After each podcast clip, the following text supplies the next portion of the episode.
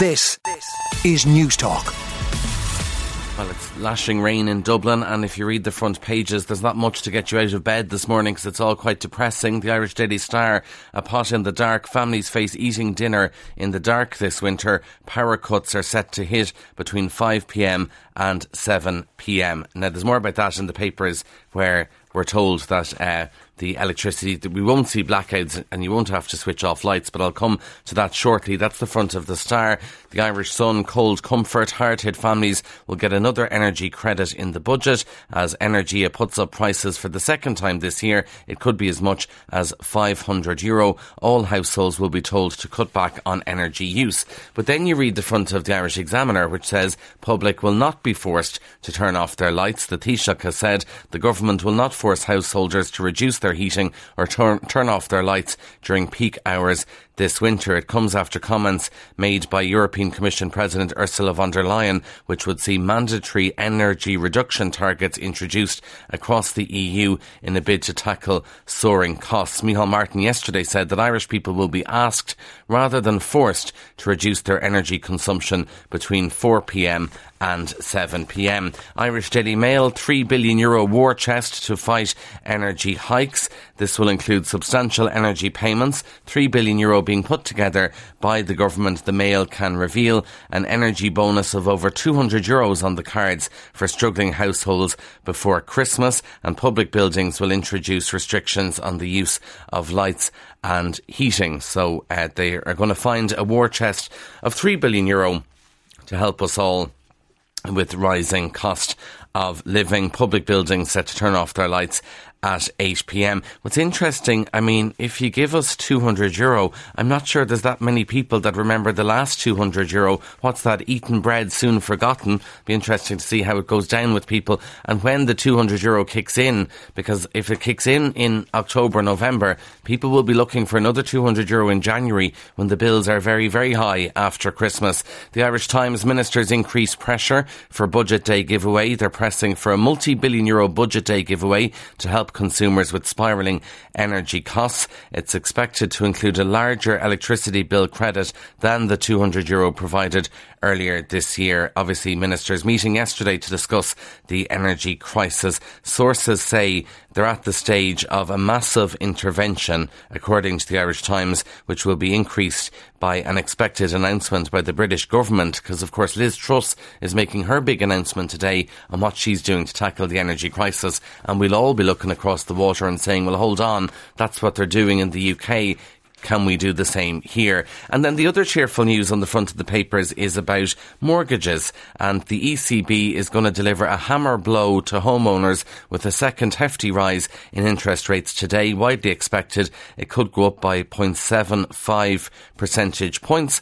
And the Indo has got the calculator out and says that that would add 900 euro to the annual cost of repayments on a typical tracker mortgage. Where on earth are we going to get the money to cope with all of this? I just do not know. And then the other positive news, if you wanted to go off and enjoy yourself at Garth Brooks this weekend, well, ticket touts are selling tickets for up to five times the face value. That's on the front of the mirror. Garth Crooks is the headline, and Garth Brooks urging fans not to buy tickets from rip-off touts yesterday. He's in Ireland, by the way. Good morning to you, Garth. He's touched down in Ireland for his gigs, and greedy sellers are flogging passes online for up to five times their face value. I have to tell you, if you are tempted to buy tickets for Garth Brooks off touts, you'd be crazy to do so because the amount of people I'm seeing on Twitter, Facebook and Instagram who are selling tickets at face value for the gigs and they're saying, you know, Friday night, if you want to go, I've lower Hogan tickets, face value.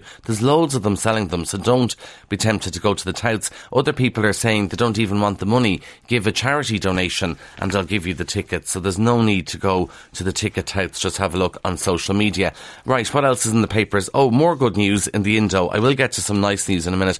Uh, more good news in the Indo. If you're a fan of sweeteners for your tea or your coffee, well, academics have identified a link between artificial sweeteners and heart disease. So people think they're great using sweeteners instead of sugar, trying to keep the weight down, trying to stay a little bit healthier. And then we're told researchers say food additives should not be considered a healthy and safe alternative to sugar. Now, I don't take sugar in my tea myself, but anyone who comes to my house who does take sugar, uh, we've sweeteners and they always say, oh, I'll go for the sweetener instead. But this research will raise some eyebrows, one would imagine. I'm sure there's more research needed into that particular topic. Uh, obviously, a lot of coverage of the big Apple announcement yesterday evening. I was following Jess Kelly's Instagram uh, to find out more about it, and Newstalk's technology correspondent Jess Kelly will be on Newstalk Breakfast to talk more about the big Apple announcement. But in the mail, we're told smartwatches long past the point of just telling the time, but now the smartwatch is going to tell you when is the best time to conceive. Uh, they've announced the new Apple Watch 8, which will make family planning easy and convenient. The watch will cost 500 quid and it'll use two sensors to check women's wrist temperature every five seconds overnight, recording the body temperature at the lowest level attained during rest and then tell you go off and try and conceive. The new iPhone, by the way, is going to cost 1500 euro, if you don't mind. Uh, I mean, it's a lot of money. And obviously, if someone, if you're walking down the street on your phone, someone might know you have something worth 1500 quid in your hand. Adrian Weckler in the Irish Independent saying it could work out cheaper. Because again, of course, we're being screwed in Ireland. Uh, Adrian Weckler saying it could work out cheaper to actually get on a plane, fly to America and buy the new iPhone and bring it home with you rather than buying it here. In the Star, the search is on to find the country's favourite hymn.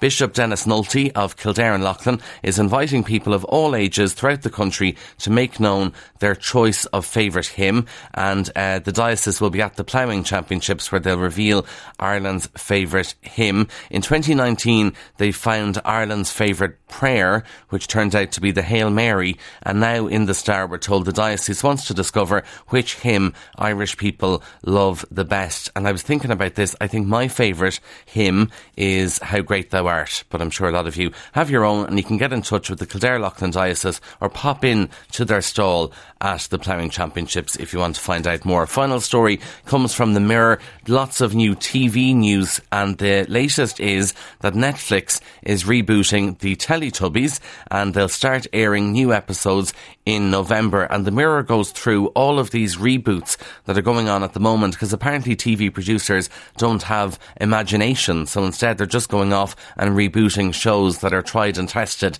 that were popular in the past. So a reminder, Survivor is coming back, Gladiators are returning, Big Brother is also back. Changing Rooms is coming back. And The Big Breakfast is coming back. Uh, and as the Mirror says, Nostalgia TV is really having a moment or else we've run out of ideas. So the Teletubbies started in 1997, featuring, of course, Tinky Winky, Dipsy, Laa-Laa, and Po. And they speak gibberish like eh-oh and things like that. But it's going to be on Netflix, but it's going to be an American narrator this time, not a British one. That's the latest we have on the TV TV news this morning. On 106 to 108 FM and Newstalk.com. This, this is Newstalk.